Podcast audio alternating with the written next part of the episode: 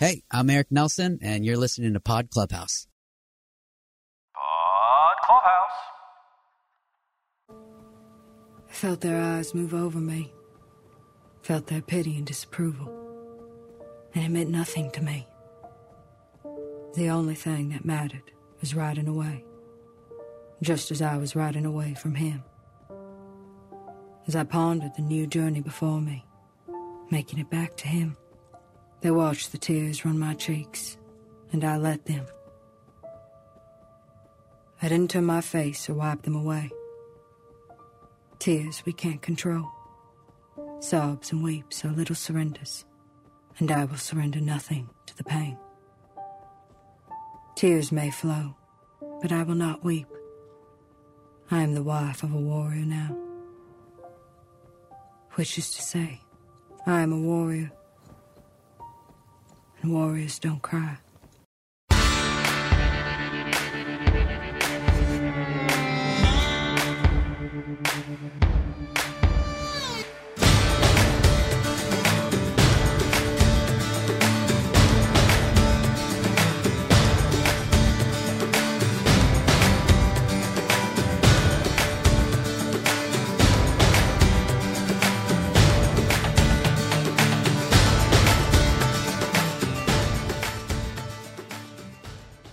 Welcome to Pod Clubhouse's coverage of 1883, a prequel series to Yellowstone. This is Caroline. And this is Mike. Tonight we're discussing episode 8 of 1883, The Weep of Surrender. Tonight's episode was written by Taylor Sheridan and was directed once again by Ben Richardson. Just a community note, please join us over on Facebook in the Yellowstone 1883 and 4-6's discussion and news group to discuss 1883 and the whole universe of Yellowstone shows we've assumed you've watched the show, and so this is not going to be a step by step recap. If you haven't watched the episode yet, we're definitely going to spoil things. So pause the podcast, go watch the episode, and then come on back and listen to us break it down for probably what will be quite a while. we always have lots to say about this one. What's your overall vibe off of this episode? How are you feeling coming away from it? Oh, you know, episode eight of 10 episode seasons are interesting episodes they tend to start really setting the table for the finale. You know, the, pen- the penultimate episode gets a lot of love for setting up the big cliffhanger or the big twist, but it's really always the episode eight that starts to set the table for the final conflict or the final showdown. And I think this episode does that but it also I felt like really kind of shifted Elsa and our view of Elsa and how maybe we're supposed to think about Elsa. Her coming into her own agency more and more as she sees it, but in the process, maybe seeming more immature in a lot of ways than she maybe has the entire series up to this point. My view of her is different at the end of this episode than it was at the beginning. I'm feeling like eight, they have to unravel some things so that nine can put them all into position and 10 solidifies some relationships and permanently breaks others. And I can feel that with Shea and Thomas. I feel that with Elsa and her parents. I feel that even with Sam and Elsa, like there's a game of unraveling that then we see by 10 who is solidified and who busts for good none of these bonds are feeling as unbreakable as they did even a, an episode or two ago. I mean, Shea, and Thomas, Shea and Thomas is a great example of that. If not for Shea coming around to Thomas's plea to they're going to separate these two who have been a partnership for years, we get the impression. Ain't gonna do it. I promised I'd see you to Oregon. That's what I'm gonna do. Well, free country. It's gonna be hard enough with you. We ain't got no chance without you. I ain't never asked you for nothing. But I'm asking you now. Don't leave us, Captain. Where are you going? What happened to you? I killed a buffalo. We are taught to keep its strength.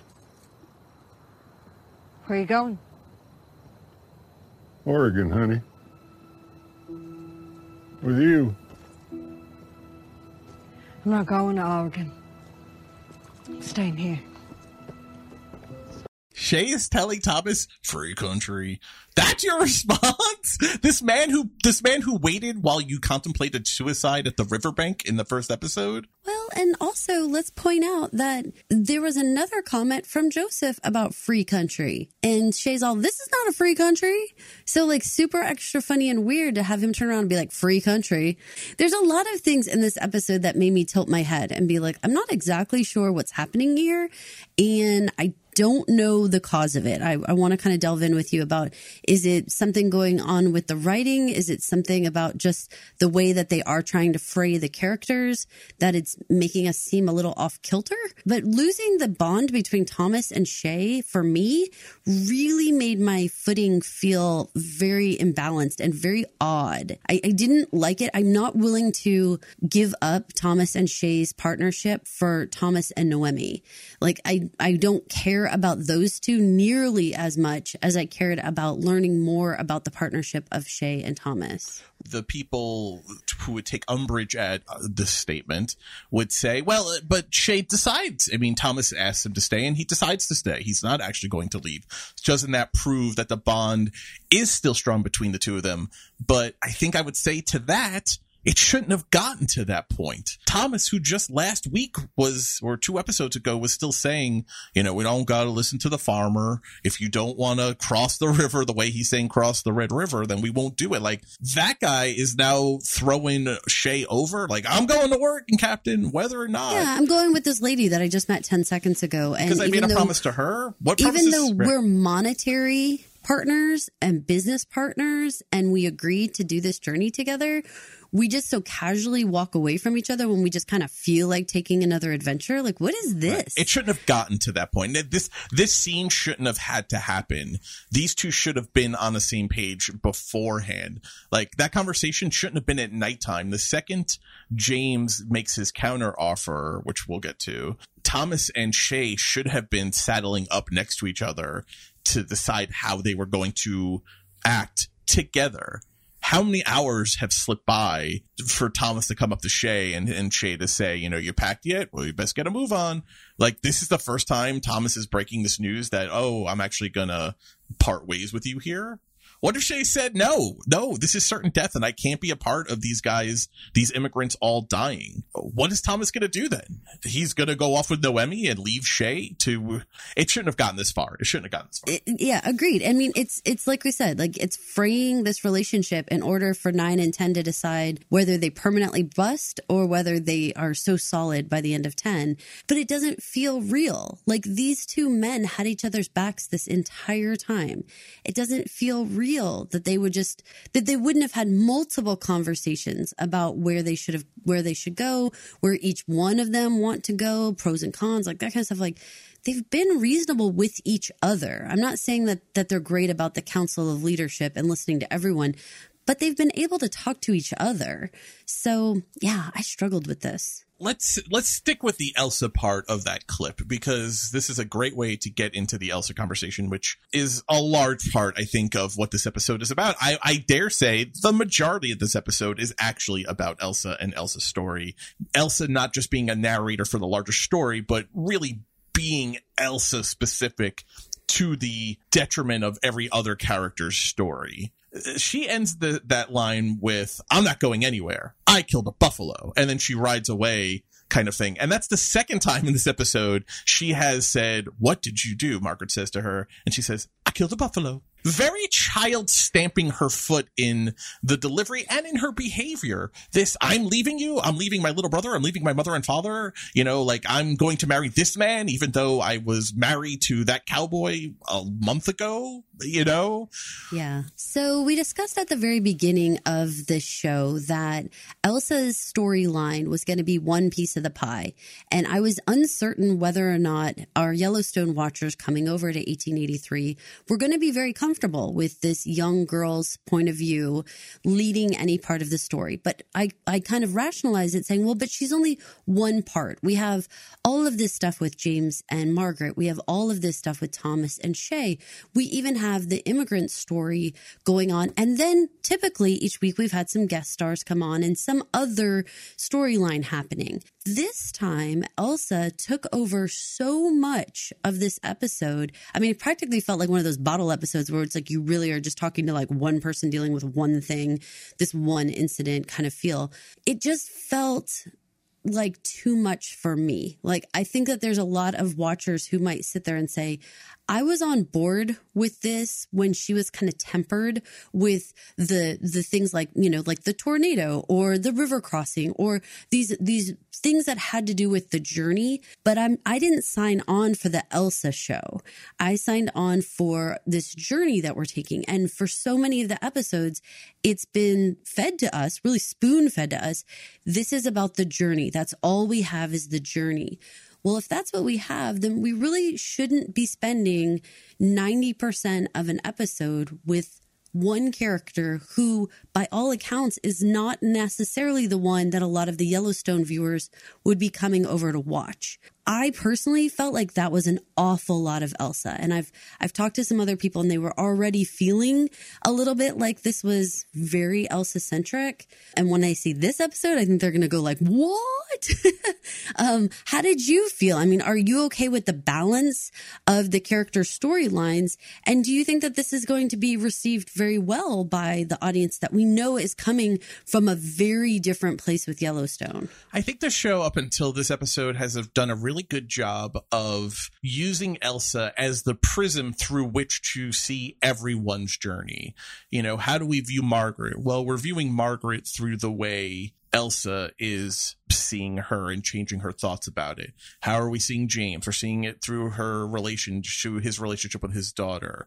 The the the pioneers, the these immigrants. Well, they're all on that same journey. They're all in the hell and there are demons everywhere. It's all been up to this point. She is she is always spoken in as part of this larger group, not aside from it, not not a person aside from the group, or has told us or shown us how to feel and who these characters are through her eyes. This episode was very much her place in the world aside from everyone else it, like this opening clip, uh, journeys is definitely a theme of this episode, right? It's a theme of the show, but it was very specifically a theme of this episode. Let's listen to this opening uh, clip from her talking about the journey. This is our third day here. The longest we'd stayed in one place since the journey started. One trait all animals share, people included. No matter where we are or where we wish to be, if we're there longer than a day, we try to make a home of it. But the plains are not for home building. Not enough resources. No shelter. The plains are for the vagabonds, wanderers, and cowboys. Their home is a saddle. The sky is their roof. The ground is their bed. What they lack in material comfort is regained in the knowledge that they are always home. To them, the journey is the destination. Should they find gold at the end of the rainbow, they would leave it there and seek another, choosing freedom over the burden of the path. I haven't thought once of Oregon. No dreams of the ocean or snow covered mountains. I only dream of the journey. That is all. No gold for me, just the rainbow classic Elsa voiceover, especially to introduce an episode. Tell us about the themes. This, this, it's the journey, not the destination. You know, just like a thousand, uh, you know, p- pillows and gift shops along Route 66 would also tell us. Great. Then it shifts to I've not thought about Oregon at all. I'm here for the rainbow, not for the gold at the end of it that's not what this show normally does and not at the beginning not in the bookends not in the beginning and the end that's always about the group's progress or the overarching feeling of the group's movement here was a very specific choice to make it elsa specific not my parents, not my family and I, we haven't collectively talked about Oregon or where we're going to wind up. No, no, she's she's throwing all of them overboard. It's It's about me and my journey here. And I think that was jarring. It was jarring for me because it because it continued throughout the episode. It was this whole episode was me, me, me, I, I, I, you know, Elsa, Elsa, Elsa, which is not what she has really been up to this point. And the thing is, is I think if it was me, me, me, James, or me, me, me, Shea, they have had this this larger dream, this larger, bigger story that we haven't tapped into very much. But Elsa, we've spent a lot of time with her in the last couple of episodes, and her story is very small. Who do I who am I in love with this week? What is going on with me? Whereas like James's story in my mind is huge. He's got this dream of this branch and this huge ideas like i would have loved to like put my little spigot in james and and turn it on and and get some get something out of him get something out of him that told me more about his innards, you know, like I want to know his inner thoughts. I want to know, again, we're with Shea and we do have some lovely conversations between him and Charlie in terms of shedding some light again on Shea's sort of like finishing out his ride kind of Oh, feel. when he says this is my final trail, I was like, no, Shea, Shea, stop with this talk. This, this, I'm not coming. I don't need a return ticket talk. Oh, But do you know, like, okay, to that point, and not really, you know, going very far in his story and, and why I felt a little cheated. When people do that, when this is their final ride, they typically spend a lot of time sharing their wisdom with others. They spend a lot of time sharing their experiences with others, any kind of like lessons learned. There's almost like this, this imparting of like any amount of things that I can tell you, the better, right? And yet this is the most closed off Shea has felt. This is the most like we're not using him at all as a character on the show. Uh, In this episode, in my opinion, he's being sidelined and I, I feel kind of sad about that because he were he bas- they basically reminded us this is my final ride, this is how I'm feeling, and also as a story we're not going to really investigate that anymore. At least in this episode. And that made me feel sad. You know, like I was like, I would have rather spent a little more time with Shea between him and Thomas. Maybe discuss why he's okay with going to Denver when he was supposed to be showing his wife the ocean. Like, I want some clarity on that. Like, what happened, Shea? You know, that you're 100% okay with that. I get it. It's safer for the immigrants, but you had your own personal quest that through your eyes, your wife was going to see the ocean again. You just walked away from that? in a couple sentences i need some more understanding of that and that's that's where i get kind of angry about elsa's story in this episode it's not really elsa's story it's the lack of story for the other characters that i care well, about it's taking too. all of the oxygen out of the room, though, right? I mean, It is. At, at, at 54 minutes, they only have so many minutes, and you know, and you're devoting 49 of them to to Elsa being Elsa, Elsa, Elsa. Which Right. again is, but I think that's a departure. Like there have been sh- there have been episodes, and and especially since Ennis his, his especially since Ennis's death, they've been very Elsa focused or have had a lot of Elsa. This is like next level. This episode, this episode Yes. was next level because even when she's not on screen, she's still the topic of conversation, right? Right. Shea even says, "I'm um I'm going to Oregon. I'm going with you." Like he's thinking about Elsa and being Wait, there. and like, but oh my god, just like let's have a just pump the brakes for one second. I'm pumping them. Shea just said to a teenager, I'm going where you're going. What? This man has had his eyes set on a private journey between him and his wife. This was a, again, has a business partner in Thomas and an agreement with immigrants to get them to a location. All of that is thrown out in one sentence? Come on. What do you mean by that? Because he's saying he, in fact, he's not leaving the trail. He's actually going to continue with this party and get them and get his wife to the beach and, and do the things that he was hired to do. What I mean by that is, why would he even utter the words, I'm hitching my wagon to a teenager's journey? I think he misjudges in this scene, and and I think we as an audience misjudged what this new relationship, this grandfather granddaughter relationship that they have established between Shea and Elsa. I think for Shea, it was a very significant moment, him talking to her in the episode after Ennis's death, and then her coming up to him at the end of the episode and saying, you know, you're the only one who talked to me and giving him a kiss on the kiss on the cheek.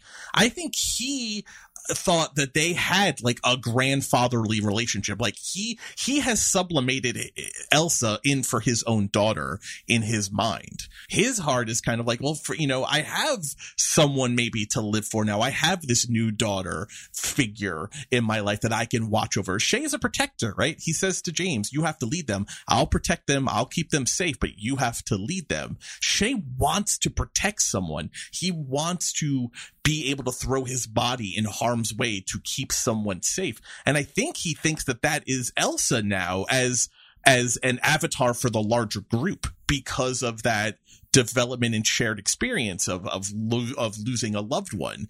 I felt embarrassed for him when he said that not because he said that. I thought that was sweet and it was consistent with that uh, the two episodes ago.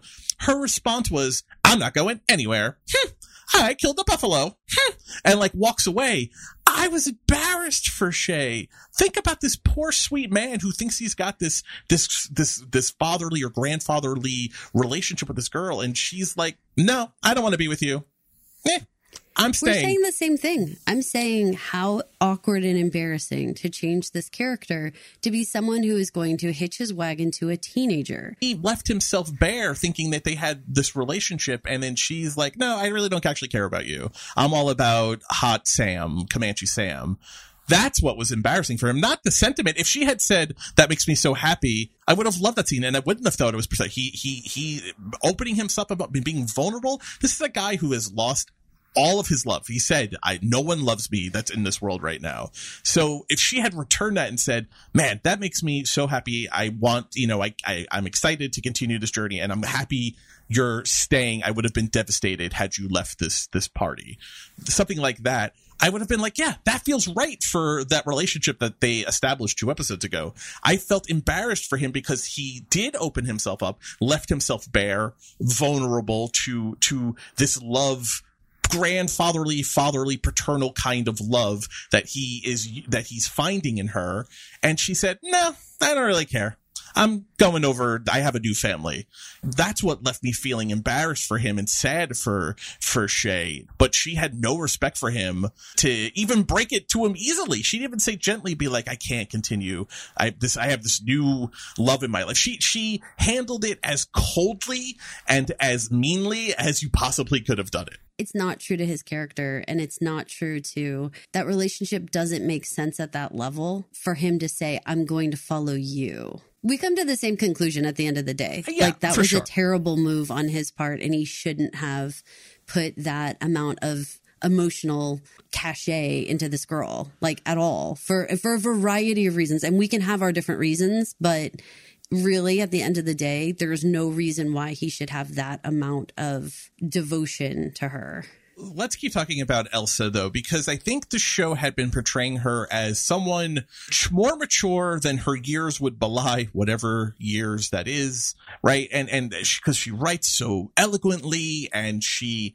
she is so open to experience, and this episode felt like a really cold shower reminder that she is actually still in fact a child and everything she did in this episode felt like a child like a, especially like a teenager having like a rebellion stomping of their feet slash tantrum slash testing of your boundaries from from the I killed the buffalo like defiant uh, defiantly like like I'm gonna walk around with blood on my face because I want you to ask me. I want you to ask me why do I have blood on my face so I can tell you I killed a buffalo and I ate its heart with my right. man which annoying and whatever. And if, if like my kid did that I would be super annoyed at my kid.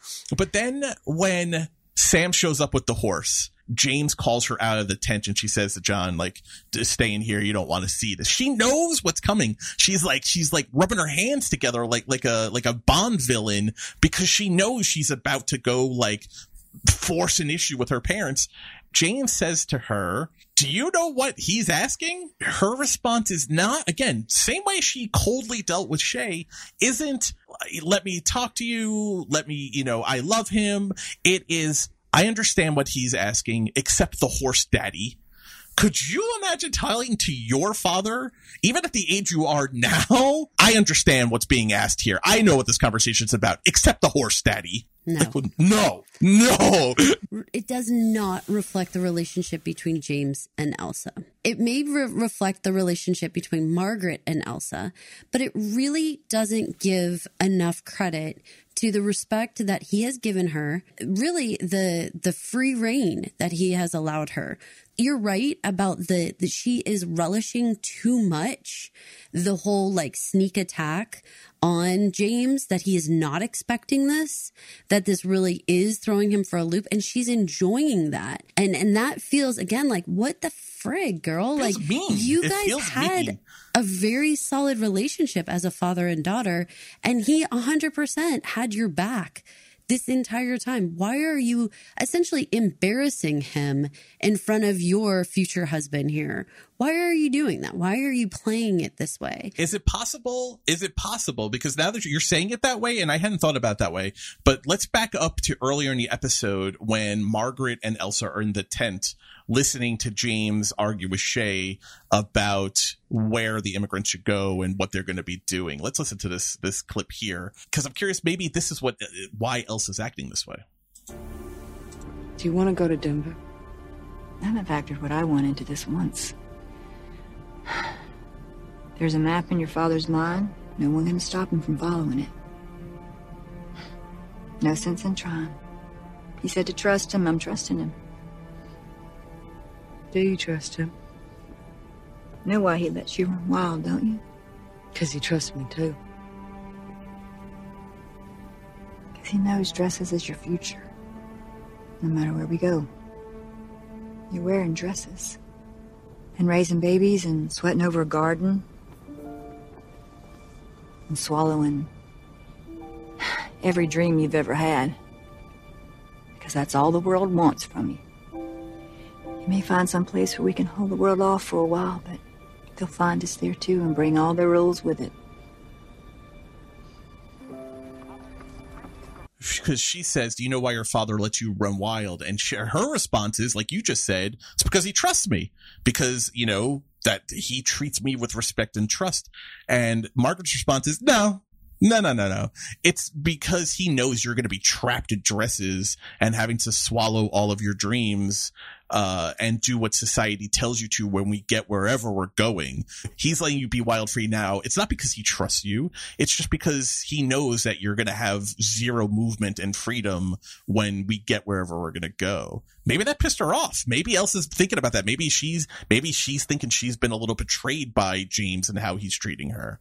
I 1000% feel like she feels betrayed by all of them in terms of leading her to a cage. This feels really horrible. And and as a as a woman listening to this, when I heard swallow all the dreams you ever had, all that stuff, my heart broke in half. You better get ready to put on your dress again and you're just and all you're gonna be is is someone who raises kids and and tends to your garden and all that stuff that Margaret said. That was cruel to say to somebody. That, that was especially your daughter. I understand being truthful and understanding about, you know, what society has set for her. But I think there's a way of saying, like, you're going to need to carve out a niche for yourself within your own family where you can ride and you can, you know, you can wear pants in your own freaking house. No one's going to tell you you can't. You know what I mean? Like, there's parts to this that I feel like I don't know what she's doing here. I, I feel like she was trying to break Elsa's spirit. And in doing so, you're right. She just emboldened her to be like, you know what? Then why would I let you lead me by the neck to a, a cage? Why would I do that? And and it, it makes perfect sense. At that point, I don't actually look at her as being overly immature or childlike for the rest of the episode. I feel like it, it's exactly how I would feel if someone was literally saying, "I'm going to put a neck, I'm going to put a noose around your neck, and I'm going to lead you to a cage that you're going to be locked in forever, and you're going to have to swallow all of your dreams." Well, what person in their right mind would go? You know, they they would be like, "No way." So I get it, and maybe I think you could be right about the way that it was phrased. It absolutely made James seem like the villain of that. Like he knows, so he's just placating you so that you'll go, so that you can get to the cage's edge, you know, and we can shove you in and lock the door. So that does seem really heinous. I'm just bummed because we spent eight episodes or seven episodes building this relationship from seeing them on that train platform hugging each other and the special bond that they had and and the respect that they had for each other to just watch it kind of dissolve ah, it makes me so sad I want to come back to what you just said and what James really feels about his daughter because again, it's a little confusing because then he, he has this great conversation with Margaret. Before we get to that conversation, let's listen to this is the voiceover Elsa does while she's making love to Sam underneath the stars, which what a great part of being out in the prairie when the world wasn't super settled that you could just go have sex under the stars. That seems super romantic and I'm totally I was into thinking it. though, like, is it completely impractical to be naked all the time? Like, but So between freeing. bugs, no, but between bugs and snakes, and then just like at any given time you need to jump up and like run for your life or something. It just seems like, man, I'd I'd be sleeping with my boots on if the rest of me was naked. Did you catch where James says, uh, I'm sure all these immigrant kids are messing around. It was just our Yeah. daughter didn't hide it. Appreciated that actually. I, I I appreciated the sentiment that you know while while we're all focused on Elsa and her antics, like don't think that the rest of the people aren't doing this. And that's where I think this episode was super meta. Like there was a lot of parts where I feel like the that the characters were actually looking at the audience and saying like, "Hey, isn't this crazy?" Or like, "Hey, just because we're showing Elsa, don't think she's the only kid doing this." Like So picking up on again her mother's words in her head, picking up on you're gonna get somewhere, you're gonna be put in your cage, you're gonna have to wear your dresses, you're gonna have to swallow your dreams. Elsa has this voiceover as she's making love to her man. I understood my mother's worry. My choices make no sense in her world, where customs and prejudice rule, where law cannot reach. There will be customs and prejudice here too, I'm sure, but they were born of this world and belong in it. To import the traditions of the place you fled, the place that failed you, is to condemn the place you seek, the same failures. Is it childlike or naive to think that she can avoid the pitfalls that her mother is warning her of? Because she's acknowledging this place, meaning I think her life with the Comanches, may also have similar rituals and customs that bind her in her freedom, but at least it won't be the ones that my parents are bringing with them from society. Is that is it the hubris of youth? The, to that you could do it better? I mean, somewhat. Knowing that, at least in this case, her partner Sam doesn't seem to want to hold her back to whatever kind of like super traditional roles of a woman. Like he's 100% willing to treat her, at least at this point, as a partner, like to race on the horses and, and to trust her to be the one to like shoot the buffalo as opposed to him being like, no, no, no, you go back with the other women and I'll do it. Like he seems to be treating her as more of an equal. So in that regard, I mean, everything she's being told about like polite society is you will never be an equal. You will never be treated right. You will never be, you know, able to actually be who you want to be. I mean, I think if you're comparing the two situations, I mean, I think you have to choose something with a little bit of freedom and like the possibility. I appreciated that they mentioned the culture, the cultural like traditions and that stuff of the Comanche people because it actually did. I, I kind of like took a pause and was like, yeah, any society you're in is going to have limits.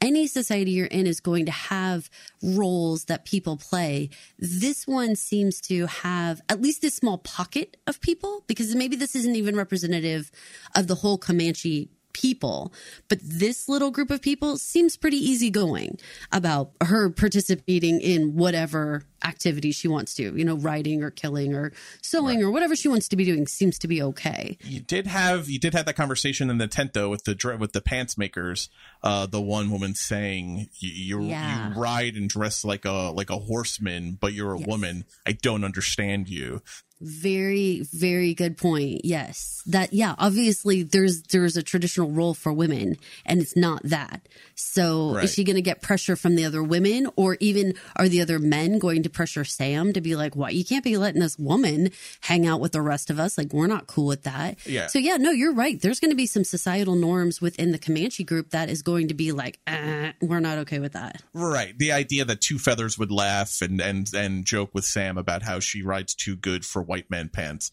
that's probably not everyone's take in the Comanche tribe of these badass warriors that hunt and stuff. You know, they're probably not all going to be cool with Elsa, you know, riding and taking down buffalo with Sam. At some point, Sam is going to be like, well, you got to stay here while we go ride. The other guys are not going to be okay with it. I don't Yeah, think. no, that's what I'm saying. Yeah, yeah, no, I agree. Like, and she's gonna be like, "The fuck!" Like, I came here because I didn't want to be in a cage, and now you're telling me I can't go, I can't live as I want to live.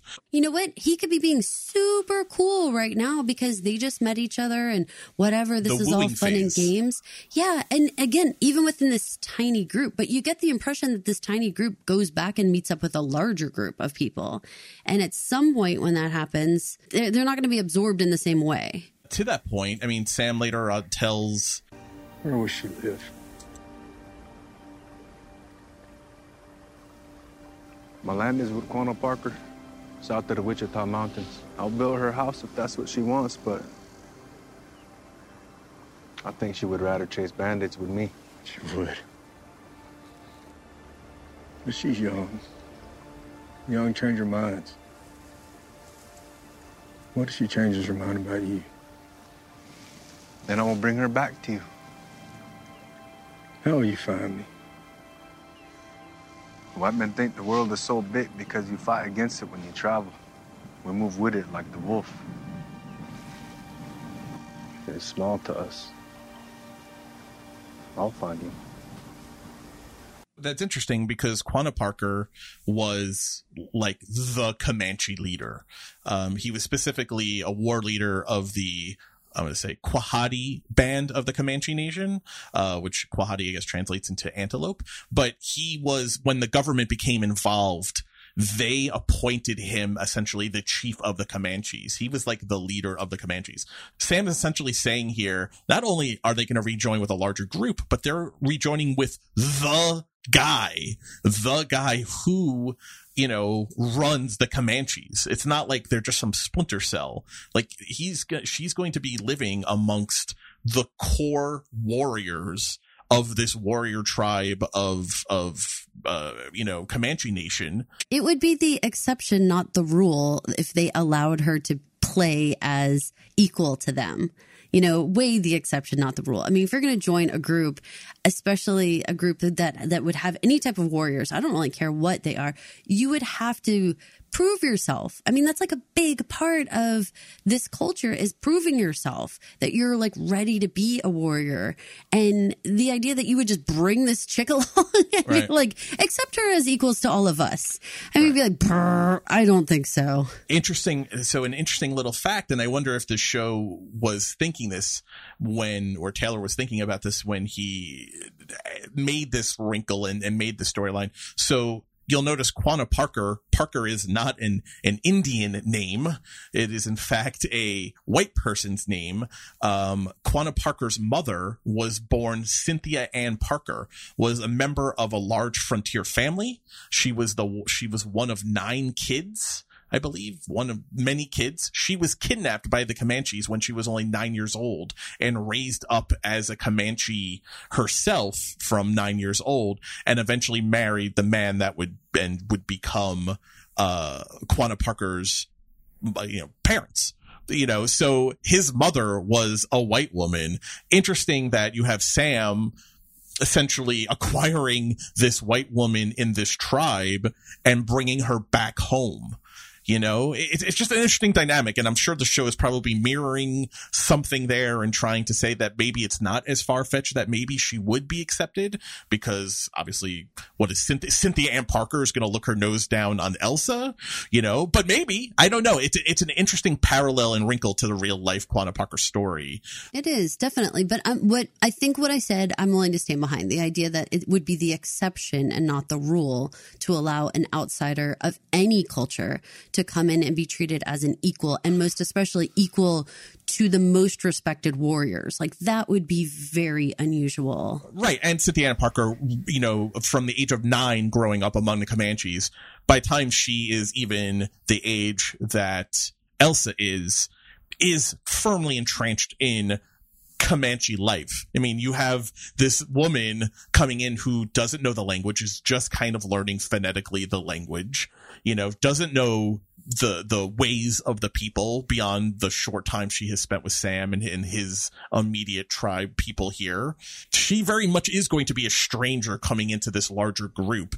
You have to imagine there's going to be some some growing pains for her that she's not taking into account right now. Well, and even if it was just for just like a, a hot second, I mean, the other women in, you know, when they were working on her chaps, they were side eyeing her. They weren't being rude to her, but they were like, what is happening? And I mean, that's all you need to know to know that the rest of the group is going to be like, what? you know, like, what is happening here? James has gotten some flack, I know, among fans for being too cool with his daughter's ways and the falling in love and the men and the sex and the running off and being too rational, too level headed, maybe even for the time.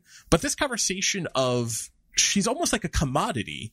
You know, what if she changes her mind? What's your return policy? Do you need a Yeah, if you have I'll your receipt? you. Right. You know, like all of that. It was very, it was very transactional listening to Sam and James talk about it. It made me feel uncomfortable watching them talk about a human this way, a human that where love is supposed to be involved. Here's the saddest thing. Okay, so societally though, when he said, "What will you do if she if she's not in love with you anymore?" and he said, "I will, I will return her to you," I wasn't even thinking of that return policy thing. I was thinking of from like a relief thing, like like oh, phew, he'll like give her back to her family. Sad, right? Like because the alternative is that most men would be like, "We're married for life, and I'll kill her if she tries to leave." you know, like there's some there, there's an alternative there that's a much uglier response that Sam could have had, and I was so relieved he didn't that I completely ignored the part that it was like, um, she's a human. What is this conversation? like, you know, that's Right. sad, but that's where that's where my mind went when I was listening to the conversation. I mean, I guess, yeah, I, I found them both very reasonable, and I'm and I was happy that Sam wasn't like, whatever, man, we scout, you know. I don't want to No, you're I, right. I, I don't want, right. Yeah, I it's mean, weird, but it was, like how sad that even in 2022, I'm like, well, that's nice that he'd return her. Like, that's Right. terrible. I, I- yes, it did strike me. I was like, Sam is being very reasonable here because I'm sure there are, there must be men who would be like, whatever. Once we're married, like she's essentially my property. There is no return policy. So I'm happy that he wasn't like that. But at the same time, it's a human they're talking about. It's not like uh, Right. it's. I mean, I, I I I I firmly believe in people who like. I don't like people who get pets as as holiday presents. You know, like that's kind of felt like the same thing. Like, don't return your Elsa in January when Christmas is come and gone. That being said, it was an interesting conversation listening to Sam and James talk about the land and the way white people fight against the land, and so it makes it seem so big. I loved Sam's like confidence that he could just traverse the entire northwest of this country, and he's like, I can find her, like no doubt. I like that swagger. I I I, I get why Elsa's like into it. Like there's there's it's attractive to have that kind of self confidence. So. Yeah. Well, and it made sense in many ways. I felt like he was judging the Duttons, but this group as a whole of like, you guys aren't getting off the path. You're gonna follow the path, Right. And you're gonna and You're gonna get off where it ends. So I'll just follow the path and get off where it ends. You're not gonna be too far off the path. I- know, literally at the end of the episode, you know, Shea and James stare down at the wagon wheel tracks in the dirt. They're like, and uh, Shea says, Yeah. "At least we got a path to follow." Like, exactly. yeah, yeah, uh, yeah, yeah. Like, no, I get it. You're just gonna put your wagon on the same trail, and you know, you're you're not so creative as you think. You're not being the adventurer even that you think you are. while we're in this section of the episode, let's let's uh, pay homage to this Yellowstone shout out Easter egg that clearly was intended. I think uh, when Sam talks about fighting for your land. No chance you want to come to Oregon. I fought too hard for what land we have left. Doubt the fighting's over. I'll marry your daughter, but I still belong to the people, and the people belong to this land. We don't dare leave it. Maybe someday you find land to belong to.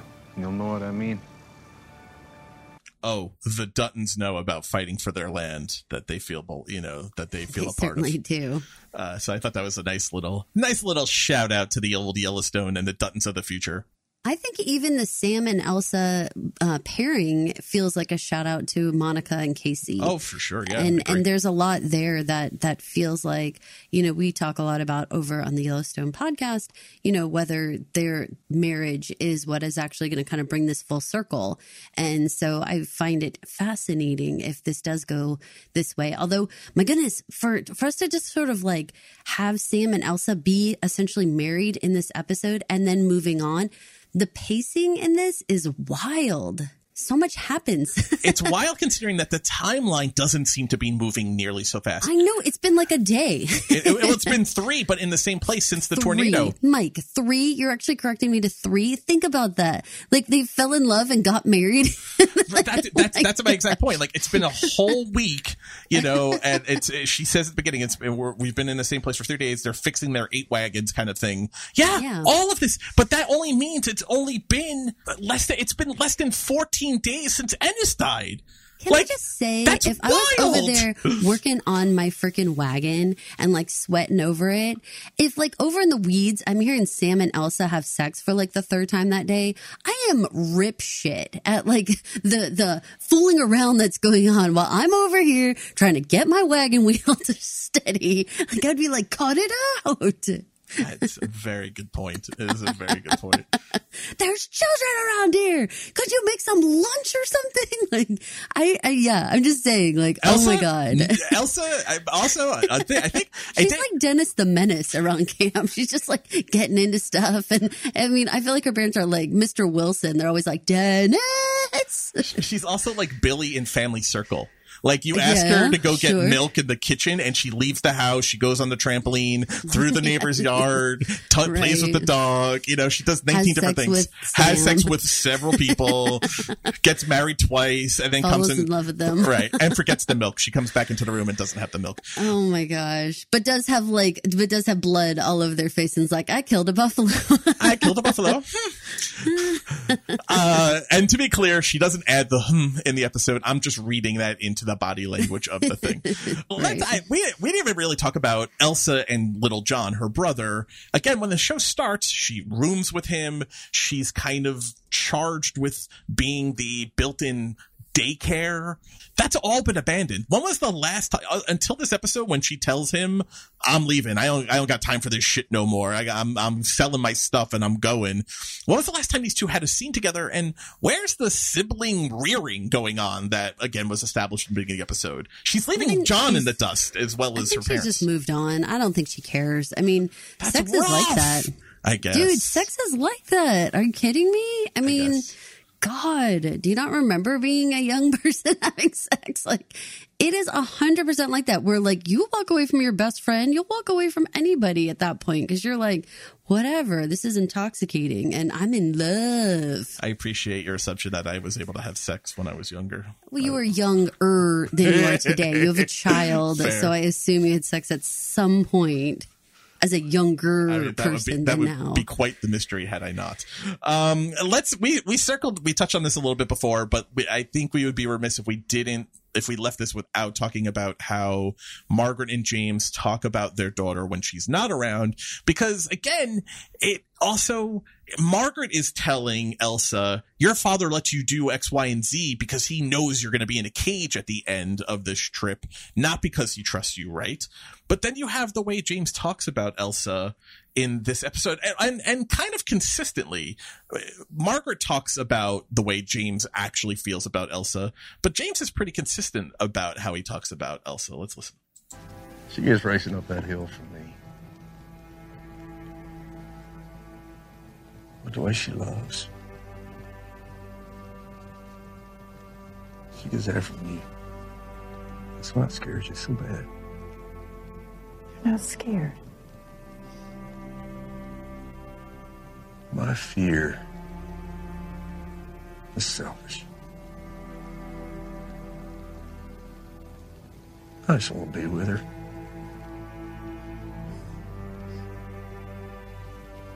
Know her children when she has them. But I can't alter the course of her life just because how bad I'm gonna miss her. She'll change her mind. I actually think James and Elsa really are more on the same page. And it's being, Elsa's getting her information on what her father thinks about her through her mother. And I think Margaret really has a, inaccurate feeling about Elsa the way James sees her, right? Because think think of when Sam is walking away and Elsa's walking with Sam. She turns to James and she says, she says, "Stop him, shoot him, do something." And James sits down. That is how James has dealt with all of Elsa's stuff whether it was Ennis, whether it was going to watch the herd, whether it was just living this cowboy life, whether it's going off with her hot Comanche boyfriend, the turned husband. It's always been, James has always just kind of been like, what are we going to do? She's an adult. Like, I've made the decision to treat her like an adult, as sad as that makes me.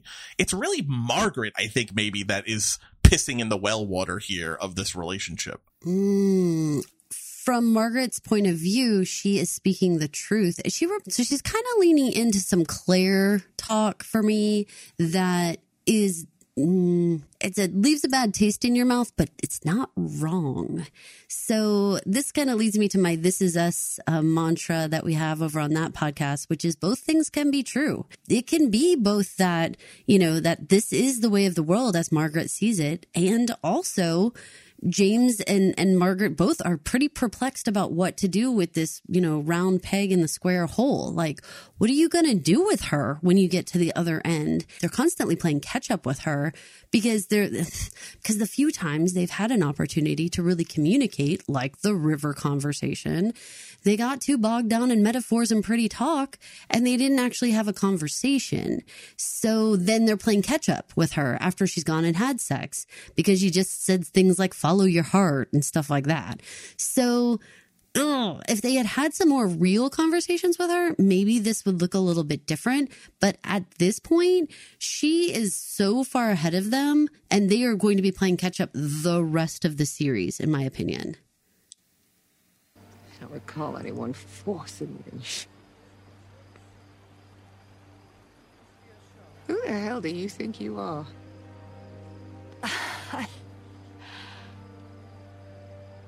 what is so funny? Honestly, Claire, I don't have the energy or the interest to continue this conversation. Well.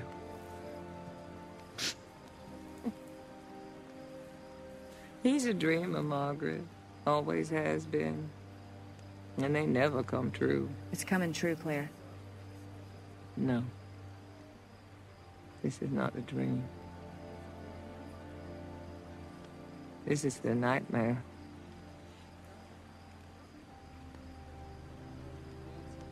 You'll see.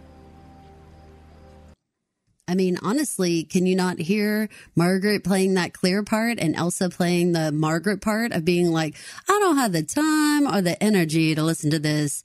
I've got Sam waiting for me. I gotta go.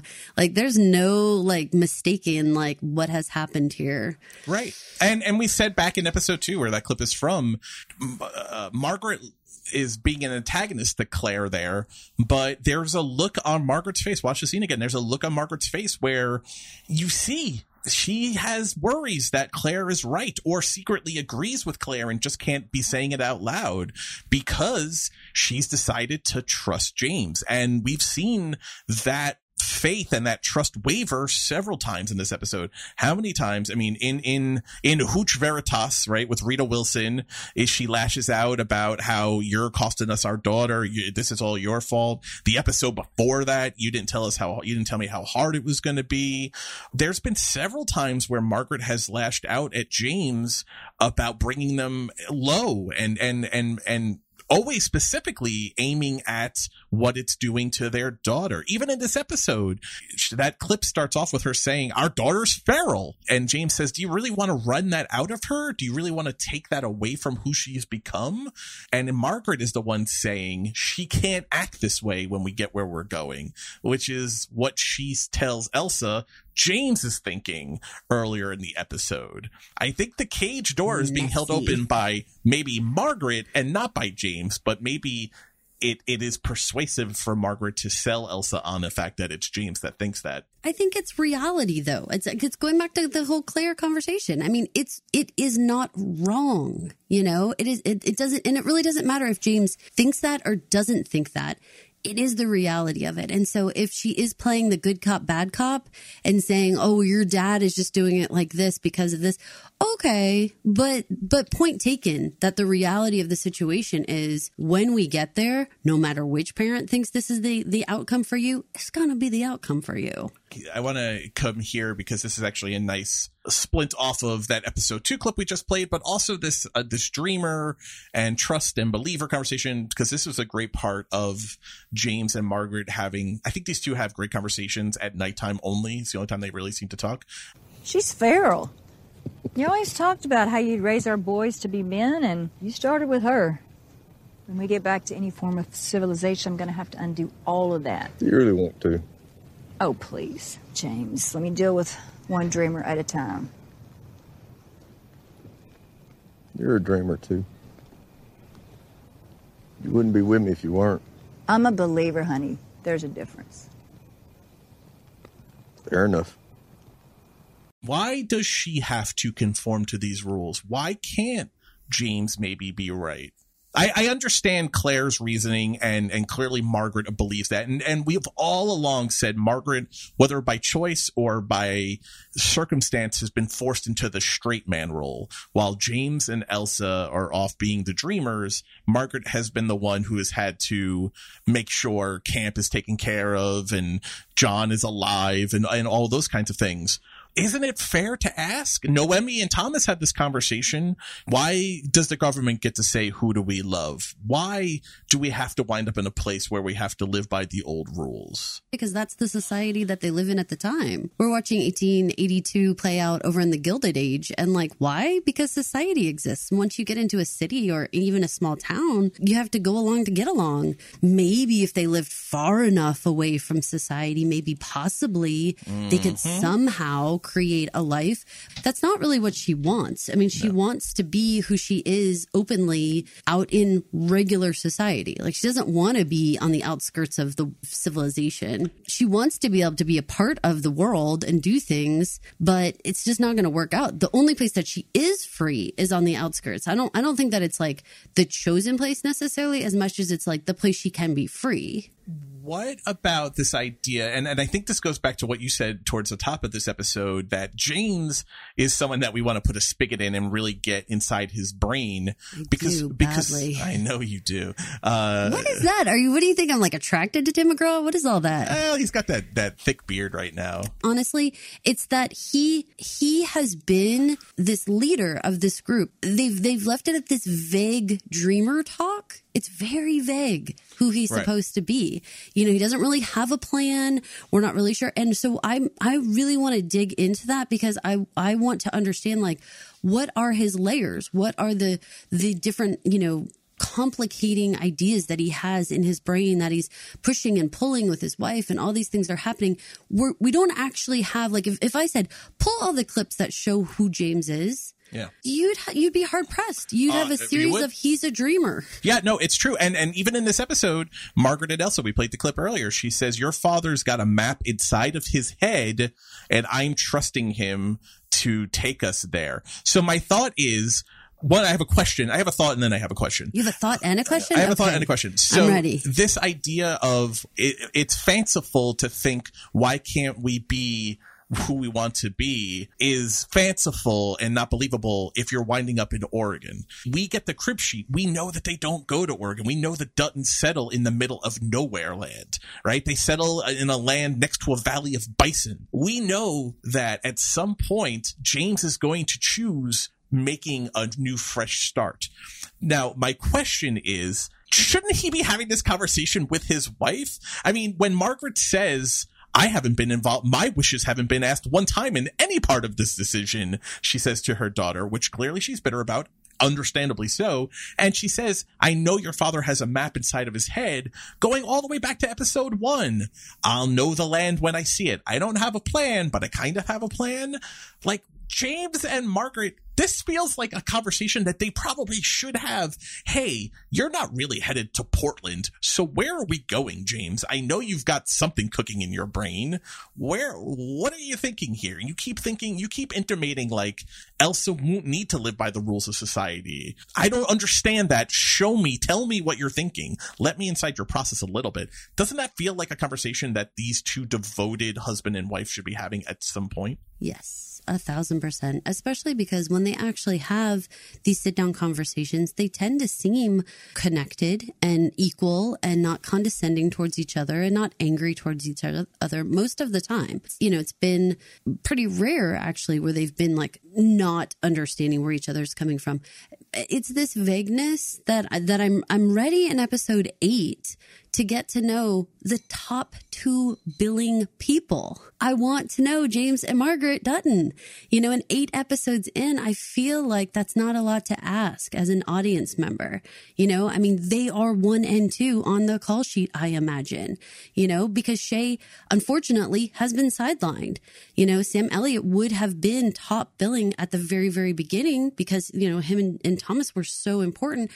But at this point, I mean, he's a he's a footnote in this episode. I need to know and understand more about James Dutton, and I don't want to sideline anything with the women. I think it is super important to continue to show how much they contribute and show what they're thinking and what they're going through. I don't think that at this point it makes sense to not have a better grasp on James. Mothers and daughters are an important part of the show it has been a part of the conversation with Elsa and how she views her mother. Let's listen to this clip of these two talking about love and age and what love is and how old we have to be when we understand what love is, but also the duty and obligation that a parent feels towards their child. Barely recognize me either. I'm happier for it. What's the worst that could happen to me, Mama? Mark my words, you will get hurt. How many dead lovers have you laid against? I've been plenty hurt. Don't talk to me about love. You barely understand the concept. I worked a sharecropper farm for three years, pregnant with you, while your father lay rotting in a war prison. And how old were you then? 17. Somehow you knew love at my age, but I don't understand the concept. It's different. It's not different. It's exactly the same. Here's the difference. You were my child. When you fall down, and you will, it is my duty to pick you up. I can't do that if I don't know where you are, and if I don't know what you've become.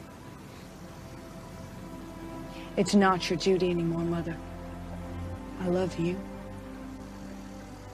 But I'm a woman. I pick myself up. Whew, there's a lot to unpack there. I don't even know where to start. I, I guess the best place to start is this idea of the difference is you're my child and I have a duty to pick you up when you get hurt. And and I don't think she says that with malice or anger. I think she's saying it as like a point of pride. Like that's a part of what being a parent is. This always wanting to help prevent your child from being injured or or mitigating their injury for as much as they can. I think it's really interesting when she says if I don't know what you've become. That's a really specific word choice yeah. to, to, to use there. What what did you think of this scene? As a mother and as a daughter how did this scene hit you? I felt margaret's anguish about this whole thing uh, about my own parents and their parents kind of kept, you know, a, a, tight circle around their kids. And, you know, I live like two miles away from my parents' house. Um, my brother lives half a mile away from me. Like we're all right here in many ways. And, and I, so I understand and I grew up with that type of mentality of like sticking close, taking care of each other. What you've become, that language is very troubling. I don't think that's very respectful. I think that it, it feels, it does feel condescending to me. Like, Right, because she's not saying it like uh, uh, what you've become in, like, I don't know, are you dead in a ditch? She's saying, I, I took it as, what kind of woman are you? You know, riding around eating hearts of animals. You don't use the word what referring to a person. You use the word who when right. you refer to a person who you have become. Right. What you have become implies you're a thing. and without humanity, right? Like somehow you're you're like a creature or something. Like I mean, it's, it's the night real- before it's- she it's says she's mean. feral. She she calls her fe- she calls her friend and not in a cute way, in a I have to beat this out of her kind of way. I mean, and this is the type of stuff that I'm talking about when we get down to the end of this story, you know, and and we have I'm positive a division between Margaret and Elsa. There were opportunities for communication that didn't have to be nasty, that didn't have to be confusing, that didn't have to be cruel. Things like what you've become. How are you supposed to receive that as the other person? Whether whoever you are, they could be a peer to Margaret. It, it doesn't even have to be mother daughter. How are you supposed to respond to that? Besides, like you're looking down on at me and you're judging me so harshly that I'm not even a who anymore. I'm a what? Ugh, the whole like I don't have the time or the energy to want to have this conversation with you comes sweeping back in. Let's talk about using our ages to to rationalize or defend the position that we are an adult. Adults don't actually ever use their age as a defense that they're an adult. That that is a, Right. that is a child. I'm a grown up. Right. Grown ups don't say they're a grown up. right exactly only kids or or teenagers or the very immature say things like i'm 18 and the law recognizes me as adult as an adult so i'm an adult or i am an adult woman now i pick myself up only people who are not actually adults say they're an adult. So when she says here at the end, you know, I'm an adult, I pick myself up. I wouldn't be so quick to cast off the helping arms of your mother and father as, you know, again, I think that's the hubris of youth though, right? That's something they, uh, I think so many people don't realize until mom and dad aren't there anymore, either because the relationship has soured or because they pass away or whatever. It's such a, a, a kid thing. It's such a teenager thing of, I can do this myself you don't really understand what that means. Like that is a bluff you don't ever actually want called. And Elsa is forcing the situation. But the issue with that is I'm I'm going to counter that and say Margaret is forcing that situation. If you're going to stop calling me a human and you're going to start calling me True, a what, true. That's very then for me like you're no longer viewing me as even a person, then this conversation is not going anywhere. And yes, I agree with you wholeheartedly. A grown up never says, like, can you imagine being at work and like yelling at another lawyer and saying, I'm an adult. and so I'm going to do it this way. Like, who, everyone would be like, is he, has he lost his mind? I'm an adult. Like, what?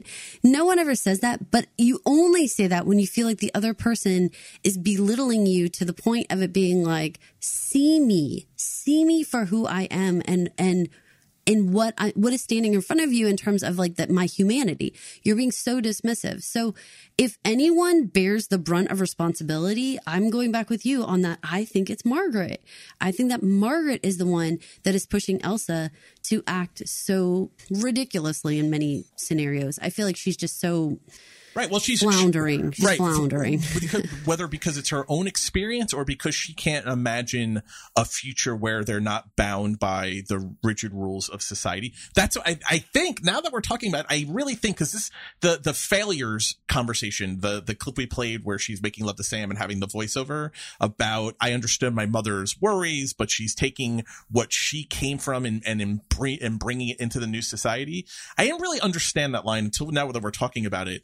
She's talking about this, this idea of Margaret is so locked into what society and what life is in a way that James and Elsa seem to not be locked into it, that she is imposing these rules on Elsa in a way that is damaging their relationship. It, you're right. She is the one forcing the situation. Elsa is, is acting immaturely for sure, but she is also being diminished and devalued by her mother and left with no other recourse but to rebel. As a woman but but as a young person i can 100% feel that i'm not walking to my own death. Oprah says if someone tries to take you from a location you never go to the second location. Take your stand at the first location because the second one they're going to have more prepared for you bad things. It's going to be their lair okay? So you hmm. take your stand in that parking lot or you take your stand in that alley. Don't go to the second location. That's where Elsa's at. She is here and she's hearing this. She's hearing these threats that your freedom is going to be taken from you. Everything that you're allowed to do here, you will no longer be allowed to do. Don't go to the second location, chick. Don't Yeah. go. It's the safe thing to do, honestly. That makes a lot of sense. That makes a lot of sense. I think really bolsters or it gives some much needed credence to why Elsa is acting the way she is. Because just on its face, if you don't really sit there and think about it, really hard to defend Elsa's actions in this episode. But it's one of the things I love talking about this, and I know we go long and, and, and but but to be fair, at the beginning of this conversation, even before we hit record, you had a different kind of feel about Elsa, I think. And I think even I did. But as we're discussing this, as we're talking about the input she's getting from Margaret, the lack of support she's really getting from James, the way she's being talked about as an object between James and Sam. And then we're kind of getting to this like, don't go to the second location. You're being told, you're being threatened that everything's going to be taken from you. Suddenly, I mean, doesn't this episode feel different? It, it does. It does. It makes it makes her what seem like irrational and or immature decisions or impulsive decisions you actually you actually start to see why she actually may be doing it why she may be acting this way and making these choices She's fighting for her life, literally. they're her choices at least it's the one thing she's been told she will not be able to do is make her own choices so right or wrong hell or high water at least she's making her own choices at this point and controlling her narrative That's what I will go with, a, a thousand percent. And I, I think that everyone is willing to live uh, a less ideal life. And I think you can speak to this. I think you actually can. A less ideal life under their own volition versus living a cushier life where you feel trapped. Oh yes, that is that is a true statement. that that, sound that, right? it, it, that is a true statement that I uh, I could say resonates. Yeah, Caroline, Yes, Mike. what's one of my very favorite thing to talk about in podcasts, whatever the Oh. show is. Rites and rituals. Rites and rituals. I love rites and rituals, and you know what goes right along with rites and rituals?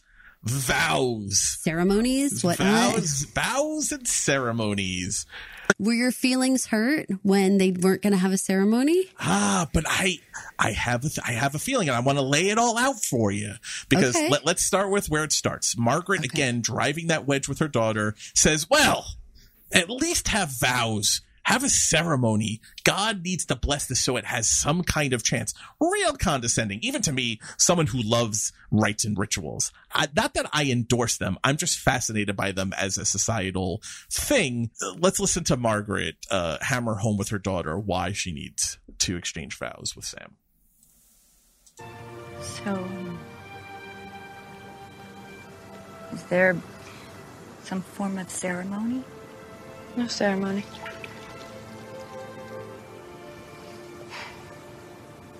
All I ask, have a ceremony. Say vows before God. So this at least has a chance. He saved my life. Twice. Saved your husband's life, too. I don't need to ask God's permission to love him. God sent him. This is not a situation that seems like it is screaming out for vows and ceremonies, right? We she we she had that great uh uh line from her and Ennis from a couple of episodes ago in the wake of Ennis's death. We were no longer under the cloud of civilization. Only sky above us now. No more walking over bridges. Out here, we swim horseback through rivers.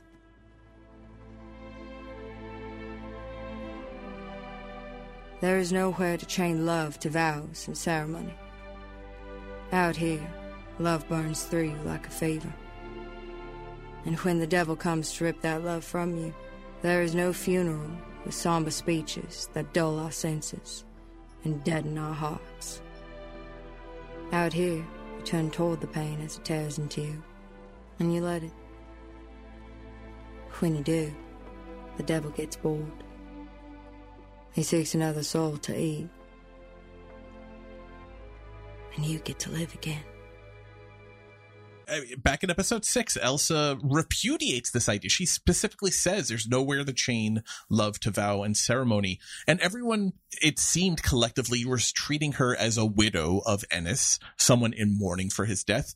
I didn't hear Margaret saying, talking about vows and ceremonies there unless she's counting sex up against the rock in the middle of the night as a vow or ceremony, you know. So why this change, Margaret? Why is it because it feels more more final, more Margaret, uh, more that Elsa won't be coming along? Whereas with Ennis, Ennis was coming with them. I think so. I think also the exchange of basically that um, dowry with the horse to give her to Sam in that way, Mhm. where there was sort of like, so it was like they were kind of doing like a halfway tradition kind of thing, if you will. And she was saying, can we just like, finish this out more properly if this is what you're going to do? And and the fact that she was going to no longer be with them like she's saying she's going to stay behind with him and all this stuff then if you're going to do this please let's do this as properly as possible. I think that was the the basic gist he he was such a young goofball, and I also knew he was sticking with us because he had been hired on to the trail, so you weren't going anywhere. Like immediately, one, this feels more real, right? You're doing the dowry exchange. These Comanches don't seem like they fuck around, like not like Ennis. Like like Sam's literally bringing a whole tribe with him behind his back. and Ennis had Wade, you know, like Right. you know, like it seems much more significant what Yeah. she's signing up for with Sam. The interesting thing here was because Elsa in her in her knee-jerk reaction to her mother based on whether whether at, out of impertinence and immaturity or in rubbing against this this condescending devaluing that she's that she's picking up from her mother she says i don't need god's permission. God sent him to me. I would say caroline and here is my theory here is my hypothesis where i the I love about rites and rituals and vows. She wakes up in the morning uh, at the end of the episode she has the painted vest, right? The very colorful, beautiful uh, riding vest that Sam has left for her. She dons that, a garment, a present upon upon her wedding. She dons that garment, and as they part, she stops and she yells out in Comanche and then translates it into English to Sam, I love you, I love you, I love you, for all of them to hear, the immigrants as well as the Comanche tribe. She declares her love for him. He doesn't do a translation, but he dec- he declares loudly and across the plain for all to hear, all of his people to hear. He says, "Lightning with the yellow hair, know this is your home. Know I am waiting. Know you fill my heart. Know you are the wife of a warrior. Know you are a warrior." I dare say, Caroline, these two exchange vows and have a ceremony right there on the goddamn plains. Yeah, I agree with you wholeheartedly. I mean, all that she was trying to say was to please have some sort of public, you know, announcement of your feelings for one yeah. another. Yeah, that's it. And the thing is that the thing that I am a little bit puzzled by and I'm tilting my head about is since when do we have some sort of like snotty attitude about God, Elsa?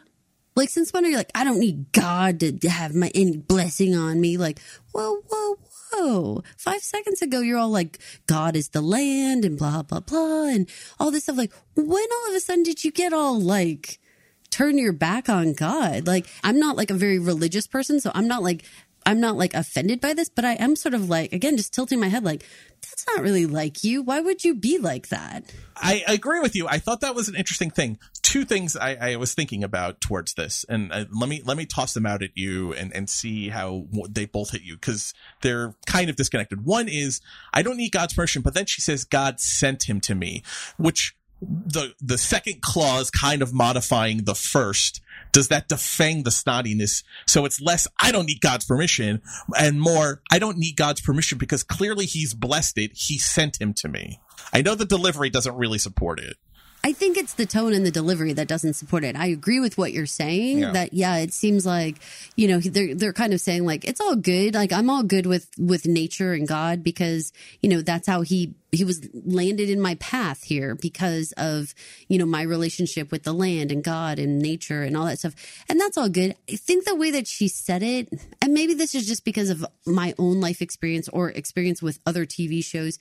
When you say I don't need God's permission, that's you're kind of invoking a much bigger feeling than just what Elsa is saying. Like you're kind of borrowing this phrase that then brings in all these other things that you've heard in your life where someone says, I don't need God's permission it's a pretty dismissive and um, kind usually like a denial of God. Like it's he, I don't have anything to do with him or her. I, my my alternative theory goes more towards what you're talking about here in the traditional uh, way that this delivery is taken. I think if if I was so inclined to sit here and and and make you listen to a bunch of clips, I think we could build a case that as this show has gone on. Elsa goes from God made this beautiful land and I can't believe I get to be a part of it. And there has been an arc where she's increasingly feeling distant from God and, or maybe better put, God is distant from her. Maybe even more better put, God doesn't give a fuck about her or any of these people. God didn't make this land for them. That God doesn't make the animals for them. God doesn't give a shit about them. This is hell. The demons are everywhere. God is an absentee landlord, to quote Al Pacino from uh, The Devil's Advocate. That this that there is an arc here where Elsa is becoming angry and or disillusioned with God. That God doesn't care about her or her people and what happens to them. Certainly didn't care about Ennis. So why should she care about God?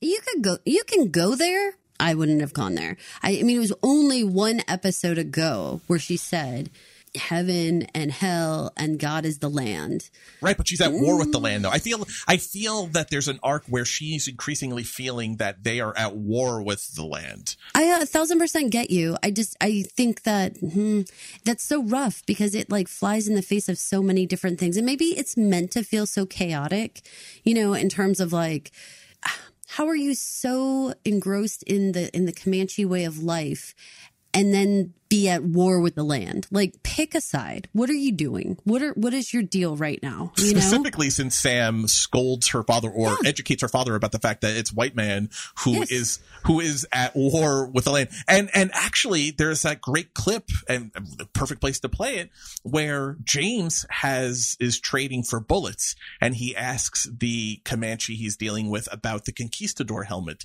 that he has and at least this great conversation about about white man and the land. From the Spanish. You know, they tried to take our land too. I ain't taking nothing. I'm just passing through. Our land cannot be taken. White man thinks he took it. White man is like the wolf.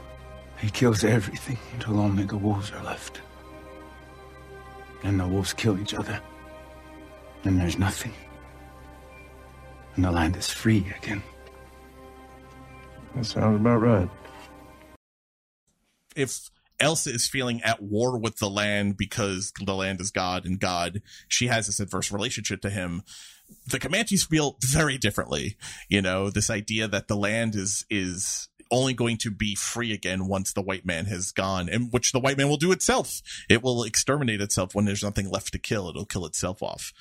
Yeah, and I'm willing to say that it's okay that it doesn't make sense right now because I do think that it represents the everyone right now seems confused about what their relationship is with the land and with each other and society and you know all the different parts. All of these characters seem like they're having their own personal struggle with where do I fit in? How much do I you know attribute to nature or am I fighting with nature or uh, does it have my back or does it not have my back? Like it's a constant evolution with each of the characters. And I think it, I think it was just that because it was this pivotal moment for her, like this, this milestone moment of like having like some sort of wedding or ceremony or some sort of just like moment of appreciation of this, whatever, vow exchange kind of thing. What a weird place to put in this declaration that I don't need God's permission. Like it just felt like a, I have her be more unsure, have her be like, I don't know where God fits in when it comes to this. But what I do know is I love him and he loves me and that's all I need to know. You know, like let it be, let it be the chaos that it is. But don't make a declaration like you already figured it out. Does that make sense? It does. And, and I'm glad you brought up the, the entire concept because it definitely made me cock my head a little bit too when she said it. Um, and I was wrestling with which which which was the right way to take it. I think I'm going with the it's okay to take it either way because I think our character is takes it different ways on different days. Right. Which again, I mean, the show does have a naturally built-in cushion with those kinds of things. They can be wishy-washy, honestly, with Elsa and who she is because at her time of her life, who she is literally age-wise It vacillates. it does yeah. vacillate wildly. Yeah. It would be much more troubling if James or Margaret uh, were being as inconsistent, uh, you know, depending on which day of the week it is, as Elsa can be. But it's right that she's like that because she sees the world maybe completely differently, 180 degrees from one day to the next, because that's what that age is. So We and we both have teenagers. I mean, one minute they're Oh, laughing, the next minute they're crying, whatever. You know, one minute they're snuggling you, the next moment they're like, "Get away from me!" and like run away to their room. Okay, okay, Elsa, we see you. We know what's going on. It's been eight episodes, Caroline. Eight episodes. But I feel like we have finally settled the question of leadership. I know, and shockingly, definitively. Like, actually laid it out. Like, you do this and I'll do that. And if you go this way, that means that. And the end. Right. Wow. Stakes, ultimatums, promises Yes. made, and and there And are agreements. and was like, agreements. Dang. Let's listen to the counteroffer that James makes to the immigrants after Shea's telling them that they are going to go to Denver without really asking them, which James had pointed out to him earlier was not the right way to do it. If you want to push on, we'll push on in the spring. I'm heading north. Anyone wants to ride with me? You're welcome. Got good Remuda horses, plenty of beef. And I can't think of a better place to learn to ride. You come with me, I ain't gonna baby you like he did. You gonna work. You gonna keep up, cause I ain't crossing the mountains in the snow and I ain't wintering in no fort. You're gonna get them all killed. Now, people die in Denver, too. It's their choice. Question is, what you gonna do when they make it? Feel like I am definitely Team James here. This idea of if they die, they die, it was their choice is very persuasive to me. If if they've been told what the stakes are, you have to let them choose. Am I completely off base? Is that too cold hearted? What's your feeling? No, that's exactly how I felt. I mean, they came on this journey, and don't forget, you have only known them, Mr. Shea, for a small portion of their journey. They have come across the ocean. You know, they have survived their own country to get here, and and they have an idea of where they want to be. I don't think it is right to to change the course of their journey without their permission. You know, you have to give them the choice, and you have to give them the information to give them the choice. I think James was right. Uh, what do you think about his tough love approach? This, I can't think of any better place for y'all to learn how to ride. We are not going to be moseying out of here around noonish and doing brunch on the on the trail. We're going to be up at the crack of dawn moving. Is this just what this group needs? Some some definitive whip cracking? Think they need some more structure. I think that that's something that's been kind of lacking in it. And it was always chalked up to, well, Josef, you should be telling your people what to be doing. And if you don't want to do it, then pick another leader within this group. Shea and Thomas have both wanted to just kind of be hands off. Like, you know, we'll basically point you in the right direction and we'll be walking along, but we're really not guiding you. And we're certainly not leading you. We're not providing any structure for you. Cookie was the first structure they actually provided them. Only and only because of an James ultimatum that forced it, right yeah. because James forced it. A thousand percent. So yeah, I mean, I think at this point, James James knows what's up. He is going to pursue his own dream, and I think that gives him a ton of respect for the fellow dreamers of the group. I did want to say we never really touched on what's the difference between a dreamer and a believer, and I thought really hard about that. My thought is a believer can get behind an idea where the dreamer originates the idea. Did you feel differently about that? Because this is a group of dreamers and believers. I agree with that. And I would say even further, I think you need both to make it go. You need the Margarets to believe in the Jameses because they provide grounding organization and you know they they're the ones who put the pills in the little organizer to make sure you take your right pills on Sunday and the right pills on Monday you know that's what the believer does they believe in the dreamer but they understand that you can't leave the dreamer to work out all of the fine details themselves go and, and I think ultimately that's what makes Margaret and James work as a couple I just wish that they were on more. I, I just wish they had better dialogue about some larger high level issues. Is that Communication severely lacking. yes. Yes. Like, like, like specific important things. I think they actually talk about their family very well. I think they talk about Elsa in, in a, in an interesting way and in a very without, censoring themselves. I mean, she says she's feral. She says he says, "Do you really want to beat that out of her, though? Like, isn't she better off that?" Like, they have really honest conversations like that, but they don't ever find a time around those campfires to say, "Hey, bud." Where are we headed to generally? You know, I don't think you're taking us to a city. Where are we going? Do you ever not have a conversation with someone because you know they don't know either? And so it's just like, mm, what's the point of this conversation? Because I think that if Margaret were to say, where exactly are we going? There's not actually an answer. So because I think she knows that this there's this whole like I just believe in him, so I believe that he'll get us to someplace at some point. Like I don't think there is an answer. is it fair to say believe and trust are synonymous in this situation because trust trust is uh, it was a sneaky episode theme. Because you have Margaret telling Elsa that she trusts her father that he's got a map inside his head and she has decided to trust him to get us there. And then you have this clip between Shea and James and this is the actual settling of the leadership question but it comes kind of down to this idea of trust I think that trust is something that I use my mind to usually come up with. I like weigh the, the pros and cons. I think about whether I trust someone. Belief is something I feel and it's not something that I have to actually run through my brain. I just feel it. I can believe in something without it being practical, without it necessarily making sense. Whereas when I'm trusting someone, I tend to really like look for the proof in order to trust the person.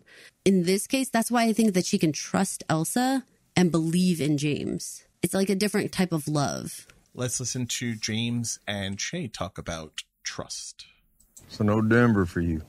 These folks don't trust me anymore. And I don't trust them for making the right choice for themselves. Can't lead people I don't trust. But you trust them. They come a long way. I trust their desire to see it through. I'm going to trust you. I think I can live with that. But you're going to have to lead them. I'll guide them and I'll protect them, but you lead them. I can do that. I'm going to leave that with you. Oh, hell no. I'm liable to crawl in this some bitch trying to figure out what to do with that girl. It's looking like you might have to trust her too, James. They say trust so much in that section I know, but I like it because it's sort of just what I said in terms of like James says, I've I've seen how far these immigrants have gone, so I trust them. There's like a proof as opposed to belief, which is like you don't have to have proven it to me necessarily. I just I know you will do it. I just know you will in my heart that it can happen, even though I don't have any proof. Does that make sense? No, no, I, I like that a lot. I think that's a really good description of the two of those two ideas and how they kind of work together, but are also different. Are they using trust accurate? Are they using trust correctly here? Is she- I mean, they're trusting in the immigrants. I trust in them. Like I don't trust people that I don't agree with what they're doing. I, I, I don't know. I feel like they're Do you think it's deva- overused? I, I feel like they're, I feel like they're, you know, like not to quote, you know, Inigo Montoya, but I, I do not think you understand what that word means. I don't, I, you know, I do not think that mean word, that word means what you think it means, you know? Well, and maybe that's kind of a little bit the point of it that it is kind of a versatile word and that you do apply it in different situations, but it does have different levels of intensity. You know, whether you're trusting your spouse or whether you trust like the pilot to get you to your location, you're doing those based on different facts, right? Like, and so that's why you trust the person, but it's different intensities that you trust someone. Um, but you're right. I mean, I wonder if that's if it's meant to be some sort of like like a like a story device to to continuously use the same word over and over and over again to sort of I don't know in some way for me it desensitizes me and it makes the word less impactful. That's what I was saying. Yeah, they say it so often it just sounds like a sound after a while in that clip, like trust, trust, trust, trust, trust, trust, trust, trust. You know, But like in another way, it also kind of like just when you said it like that, it makes me think of like the the uh, like the train. it does have a trend. Yeah. Okay, now that sounds weird, except for that's a very comforting feeling. That's a very like it's it's going the way it's supposed to be going. So there's something about that that feels like just keep going, just keep saying it. Then just please keep saying it. I want you to keep saying it because somehow there's like this rhythm to it that makes you just go with it. I think it's a storytelling device. I'll, I'll go with that. I'll go with that. I, I'm curious to see how this all plays out now because, you know, this is something that we have been asking for. You and I have been asking for literally almost every single episode since we've been since we started, and now we have our decision. And it's James who we I think both felt was the right one to be the leader anyway. He was the one who could make choices and seemed motivated to keep this group together because I think he understands at some point strength in numbers is going to be an asset to him over being a liability. So that all makes sense. I'm curious though, in that clip, Shea says, I'll protect them, I'll watch over them, but you have to lead them. What does that actually mean? What does that mean for Thomas? Is Thomas completely done now? Is he just an immigrant on the trail with Noemi?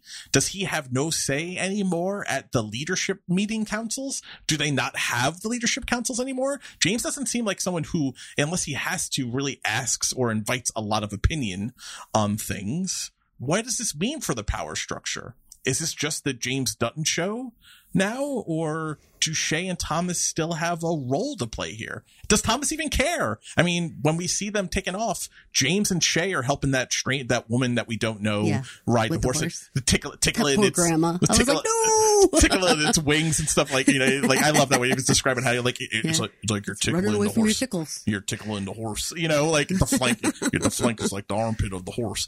Um, you know, but Noemi, Thomas is just with Noemi. That's, he's not helping all of the group. He's just helping Noemi learn how to ride, which clearly, you know, it was a very funny scene and, you know, but is Thomas just a guy on the trail now? Like, what does this See, mean? You wanted this so bad. You wanted this Noemi and Thomas business. And I was like, I don't want this romance because it's going to mess things up. And I was like, oh, just be more casual friends. Don't go full like this. I don't know because now we've got Thomas with Noemi. Fine. But now if James is the leader, then is Shea become this asterisk at the bottom of the story where you're like, oh, and BT dubs, Shea was also on the ride. Bummer. If that's the way it goes, that's not what I want. And I don't really see if James and Shea kind of pair up. I don't know if that a thousand percent works for me because then I feel like we're super sidelining Margaret. And I'm like, I really don't want to do that. I really wanted them to have, like we were saying, more more communication, more conversations, more being on the same page, what this journey is, having it more together. I don't know. I mean, what do you think? Where's Shea? Where does Shea specifically fit in? Because I think if you figure out where Shea fits in, you understand where Thomas or James fit in. I feel like Shea, by nature, is going to be maybe a little bit Waldorf and Statler to the situation, but I feel like he's naturally going to fade. This all started because James doesn't like the decisions that Shea is making and Shea and Thomas are making. He fought them almost every step of the way or proposed, even when they agreed, he proposed doing it a slightly different way, like crossing the Red River.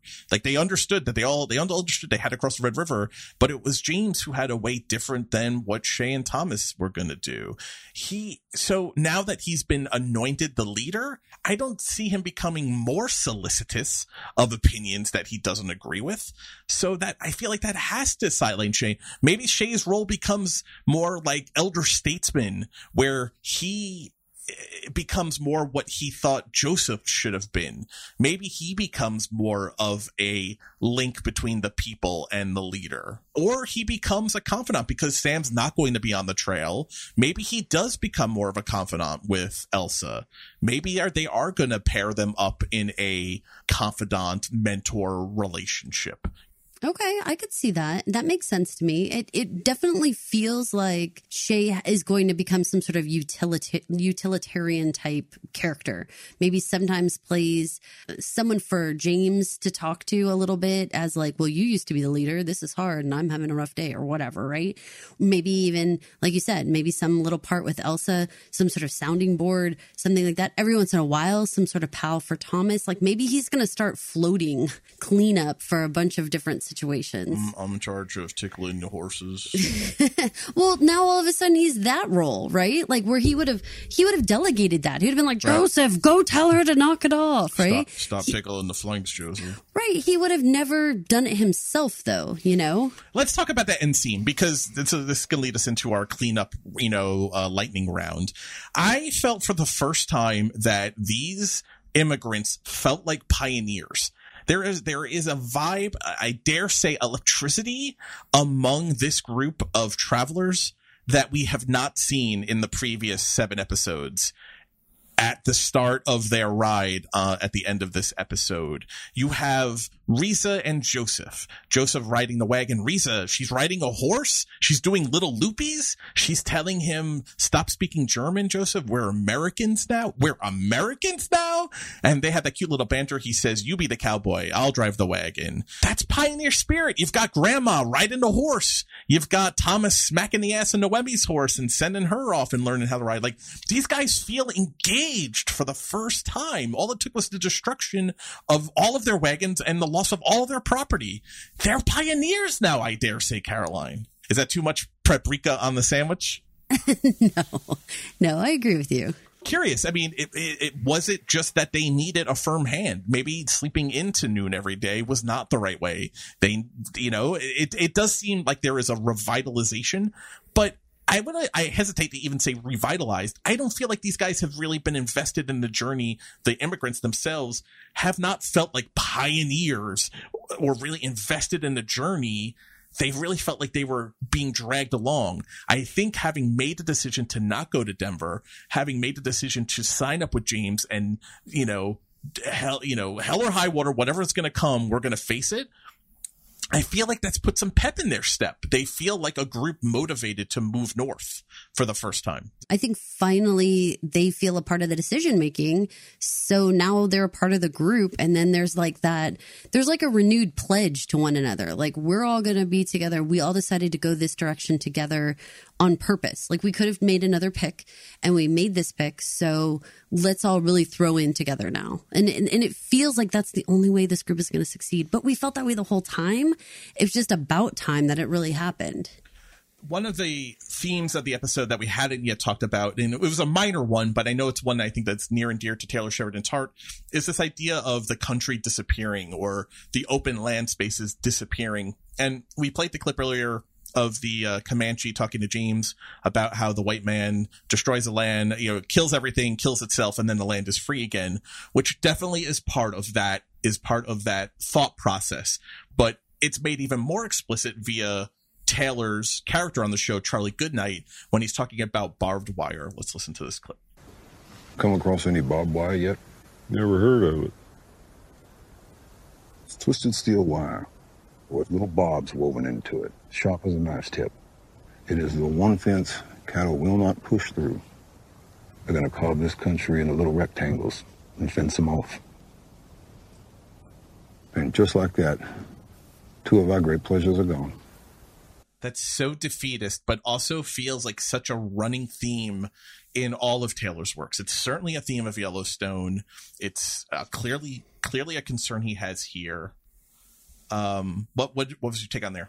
Okay, there was a movie with Kevin Costner called Open Range. It was like featuring barbed wire and how it like completely changed the face of the country. So I'm I'm wondering how much overlap we have in in in these various storylines. Yeah, I mean that definitely seems to be a, a, a creative side feeling about the.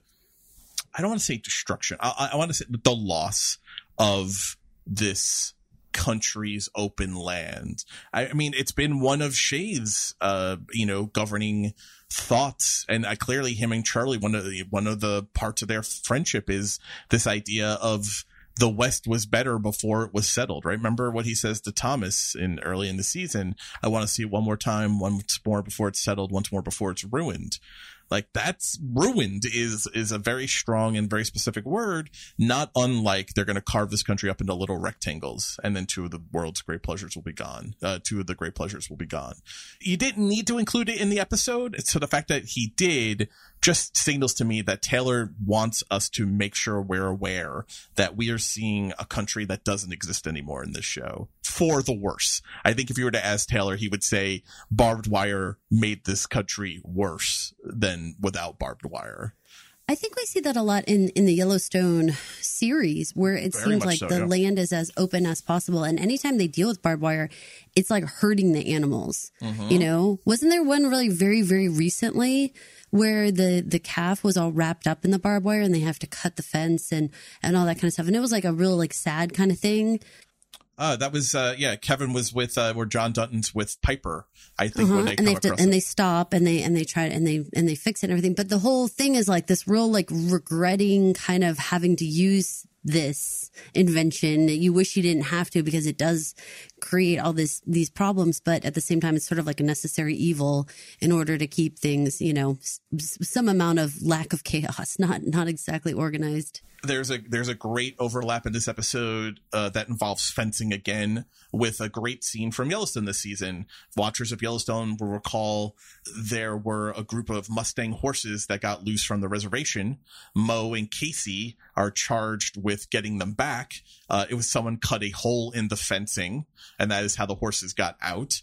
Um, they they discover them in a federal pen, and then there is a breathtaking scene where Mo and Kayce and some other people from the Broken Rock Reservation basically herd the Mustangs back to the reservation pen in a great scene of, of horses running wild, which I, I think I said in the episode of Yellowstone. I could watch that all day. I find it very peaceful to watch wild horses run. And then we get this beautiful scene in this episode of them herding the Mustangs by chasing them and running with them. I love that. It's so fucking beautiful watching horses run. I'm watching horses run in a group and they ran into kind of a soft rope pen, like a makeshift pen that the immigrants formed up. So just a nice, another nice little parallel to Yellowstone this season. Um, I- man, I think, I think we hit everything. i feel like we did This was, this has been a long one, but there's a lot to talk about here. There is something we have to mention and I'm not going to make a big deal of it. I was kind of hot in the collar about it beforehand, but I'm not going to make a big deal about it now. maybe because caroline said don't make a big deal out of it and you've you've you've talked to me for two hours, and you've you've soothed the beast inside my breast. Eagle-eyed viewers will note in this episode that Elsa makes a point to say she's 18 and the law says an 18 year old is an adult and she is a woman and she is 18 18 18 18 okay. It was episode 2 made very clear Elsa had just turned 17 so, for whatever reason, and then later in this episode, literally the next day, Elsa compares herself to her mother, who was 17 when she was pregnant with Elsa. And Elsa makes a point to say, You are the same age as I am now. And so, why do you get to know what love is and I don't? So, why have this point about making her 18 in this episode? I'm gonna try. I, I think narratively, her the point she's making about being an adult works whether she is 18 or 17. Because I think in 1883, whether you are 17 or 18, you're basically in midlife and you're an adult for all intents and purposes. I think it is a hard slog to say a 17 year old can't make the same decisions an 18 year old is in this world. So we're going to put that on the bulletin board and we're not going to discuss it any further because we do understand that there was an episode in episode two where they said she's turned 17 and now she's saying she's 18 in episode eight. And we know very well that a year has not passed. So we're going to just put that on the bulletin board, follow this along, see if they go back and say something else. We'll just watch it. it's very hard for Mike to let it go, but we're going to let it go. But we are absolutely going to let it go. We have paid attention to it. We put a spotlight on it, and it's on the bulletin board to be monitored. You're gonna put your stink eye right on it and watch it. I have I have a new meditation word. I I'm, I've been practicing it. Do you know what it is? I have no idea. Hop it the puppy. Hop it the puppy. Hop it the puppy. I find I find I find the back end of Elsa's reservation name, her her yellow lightning hair, lightning yellow hair, uh, Happy the Puppy is how it ends. And I find it very soothing. And I say it to myself and it makes me breathe easy. So. Excellent. Well, on that note, this is Caroline. And this is Mike. Thank you for listening to the Yellowstone Podcast 1883 episodes. If you wouldn't mind heading over to Apple Podcasts, Spotify Podcasts, or wherever you listen to podcasts and rate, review, and subscribe. And while you are there, but particularly at Apple or Spotify Podcasts, if you could leave us a five star rating, we would most appreciate it. It helps in the show getting seen and the podcast players promoting the show and just visibility for the show. So if you could do that, that would be great so that we don't have to run off. We want us all to stay together and be happy. Thanks for listening. Thank you for listening. This has been an original Pod Clubhouse production. Pod Clubhouse is a podcast network dedicated to encouraging collaboration among podcasters and friends to bring a fresh voice and diverse perspective on a wide array of content. Please visit and leave a comment for us at podclubhouse.com. Rate, review, and subscribe to our podcast feeds on Apple Podcasts. Follow us on Twitter, Instagram, and Facebook. You can find us at Pod Clubhouse. Our DMs are always open, and we'd love to hear from you.